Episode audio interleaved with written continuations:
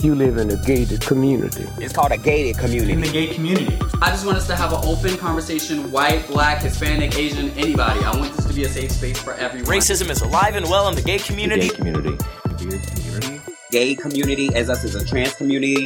Who is having that conversation? Welcome to the Gayted Community Podcast, where we talk about everything gay, straight, and in between. And by in between, I mean sex, love, relationships, politics black culture, dating culture, bringing awareness to STDs, sex positivity, Gen Z, because you bitches are a problem, ghosting, self esteem, therapy and mental health, gay marriage, and I'll be targeting the black demographic in Los Angeles to expand on my experiences with racism. Being ostracized, being fetishized, and not having a space for people who look like me in West Hollywood. Oh, yes, bitch, it's about to go, go down. down. I am your host, Corey, and today I want to touch on the issue of racism and microaggressions. I also want to preface this by letting you know that I do not dislike anyone because of their race, but if you use mine against me, then yes, we will have a problem. So, a little bit about me and my background. I was born in South Carolina and I was raised in Atlanta, Georgia. So, the majority of my peers looked like me, they were black. The clerks in the grocery stores were black. My neighbors were black. My school teachers were black. My friends were black. I was surrounded by, I grew up in, I was a part of, and I still am a part of black culture. It was just something that I was used to seeing every day. I grew up in the black suburbs of Atlanta, which is a culture in and of itself. So my community was black. When I went to church, when I went to the barbershop, when I went to barbecues, different parties, when I went to my family reunion, when I went to clubs, when I went to the car wash. Black, black, and black.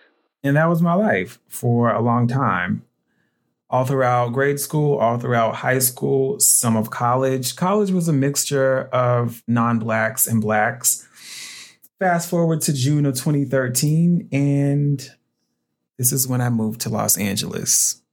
Not too many blacks so, upon arriving to Los Angeles, for the first few months, I lived in an area by the name of Silver Lake. Silver Lake is an area about 10 to 15 minutes outside of Hollywood. Now, Silver Lake is a really cool place to live. I love living over there. Uh, it's kind of like a hipster area. But moving from a place where I was surrounded by Black people and then moving to a place where I literally like almost saw no one who looked like maybe even resembled me was kind of unsettling for me. And I was just like, where are all the black people? Um, it kind of made me a little homesick. And so I quickly realized and learned that Silver Lake wasn't really an area where Black people lived. Um, a lot of Black people lived on the South Side, like in Inglewood or like near the airport or Compton or in those areas, which is about 30 minutes outside of Hollywood. So, right after Silver Lake, I moved to North Hollywood. I stayed there for a couple of years and then I moved to Hollywood, which is where I'm living now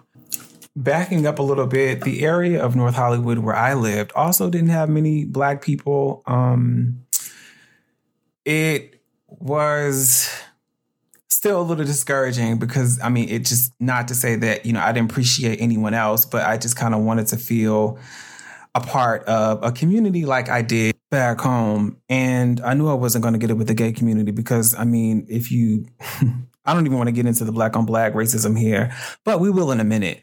What I had to realize was that I needed to shift my way of thinking and widen my train of thought by being open to making friendships and establishing like different connections with people outside of my race. And I was completely open to that. I was never opposed to that. I just wanted, I think what I wanted was, um, like I said, that familiarity. But once I started doing that, I started to get to know a lot more people, including white people.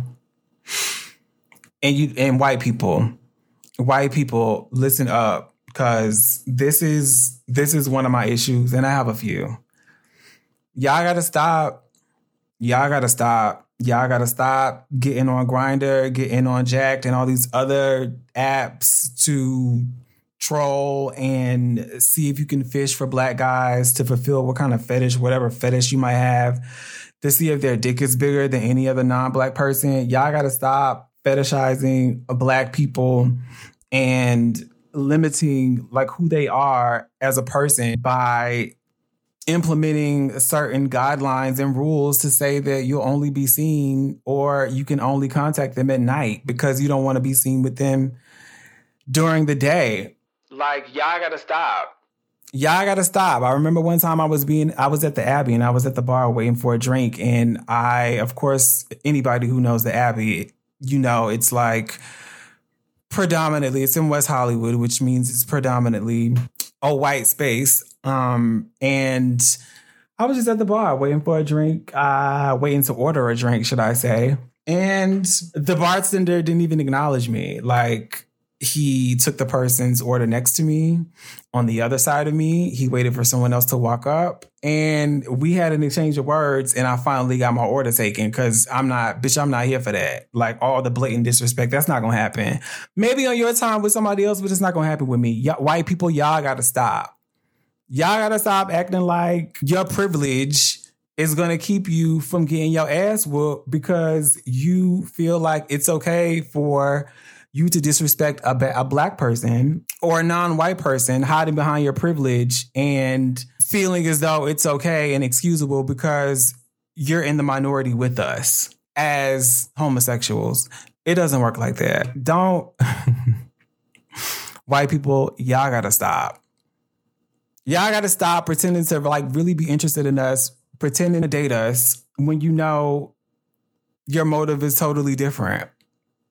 It's like you use people, not all white people, not all white gays, but you WeHo gays, you have a tendency to take on a black person as a new friend as if it's a new project in school. Don't do y'all gotta stop. White people, y'all gotta stop being uncomfortable and making us uncomfortable because you're uncomfortable to start a conversation with us because you don't really know what to say outside of something that has to do with another black person, another black celebrity, another black politician, another black insta famous person. Like, stop using that as an icebreaker. We don't need that as an icebreaker. We we're people just like you, and just because we're black doesn't mean that the span of our intelligence is limited to other black people. White people, we don't think that we're better than you. We don't think that we're better than you. And I'm this is not to galvanize any person on any side of any race, but we don't think that we're better than you. And it's okay for you to hold a conversation with us. Just don't do it on an account of making us uncomfortable because you feel uncomfortable because you don't know how to maintain a conversation that has nothing to do with another black person or another black entity it's okay to talk about whatever you want to talk about without speaking about something that has to do with a black person just so that you feel like we can have something in common. Broaden your spectrum and and and have like a real conversation with people. If you really claim to be a, a black ally if you live in los angeles you know what weho looks like. You know weho was not created for anyone black. You know that black people don't have us any type of space to make any type of move in west hollywood because it's predominantly yours but when I speak about where I'm from in Atlanta, it was predominantly black, but we were also welcoming and embracing to anyone that was not black. In West Hollywood, it's not like that, it's different. You have your spaces and you have your privilege and you use it to the best of your advantage. But if you really claim to be a black ally, then what you would do is come together to at least, if not make us feel welcome and not ostracized, then to help us create a space where everyone feels like they belong, no matter what race they are. But that's not what's happening, and that's not what's been happening for a long time. It's in fact been the total, the complete opposite. And this is not to vilify any white person that's listening to this. Um, this is just from my own experience. These things they need to be called out because they're not right, and a lot of my black peers will feel the same way. And it's not just about us because you know that it's wrong too. Not just to point the blame at white people, because then you have black guys who only date white guys and don't like black guys. Oh, sure, we're good enough to be your friends. We're good enough to hang out with. We're good enough to go shopping with. We're good enough to talk to on the phone. We're good enough to send things to on Instagram. But we're not dateable to you. And I really want to understand what that's about because I wasn't raised to have any type of hatred or discrimination in my heart. I wasn't raised that way. So I don't really understand, you know, what it is about a black person who does not find or have the interest in dating, being in a relationship, or getting to know, maybe even marrying another black person. Because to me, I mean, not to psychoanalyze, but to me, that tells me that there's something that you don't like about yourself that you value in a different race that you wish that you could have that does not belong to you and it's not a part of you and it's not who you are. The closest that you can get to obtaining that is by being with someone who's polar opposite in hue of who you are as a person. And I think that should be addressed in a setting with a psychologist or a psychiatrist because it's really kind of disturbing. It could be a preference. I don't know. I'm not sure. I this is I don't know. Because I it's not I date outside my race all the time, but it's not like I am exclusive to only dating people who are not black. That's not something I can do. That's not that's not a preference it's only a preference if you dated both black and white and you prefer to date someone who happens to be white. Anything less or more is racism. I'd like to understand that. I'd like to understand why I see people out in public in West Hollywood in a gay space who treat other like their black peers like the white gays treat their black peers it's something that needs to be discussed and it's something that needs to be rectified. Like I said, if that's, it, it, I'm not judging anyone. It's just that I just want to get a, I just feel like I want to get a better understanding as to that method of thinking to be racist to your own people, as if we already don't have enough against us, to be racist to your own kind, strengthening and widening the dichotomy that already exists between them and us and I hate to use those terms, them and us, because I am so here for integration.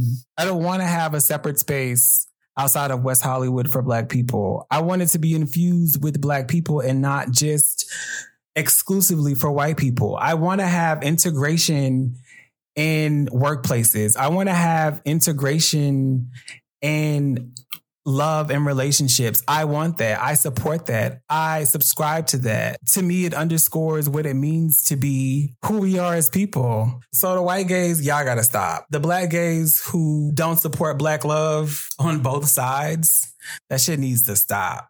And it's so funny to me that so many gays that I speak with, so many of them, so many of you guys that might even be listening to this right now are single and don't know why. I'm not saying that it's because you're racist, but I'm saying that your counterpart might be. The one you want might be. The guy that you want might not be interested in you because of who you are and what you look like and the color of your skin. Think about that the next time you're on Jack'd or Grindr or whatever gay app and you're having conversations with these people who elicit all of these salacious activities in conversation saying what they want to do with you when you guys meet up and you never hear from them again. Maybe you were their project. Maybe you aren't. But this shit needs to stop. It's called a gated community. I'm in a gated community. All the gays are You live in a gated community. African people are not pro homosexual. Who is having that conversation?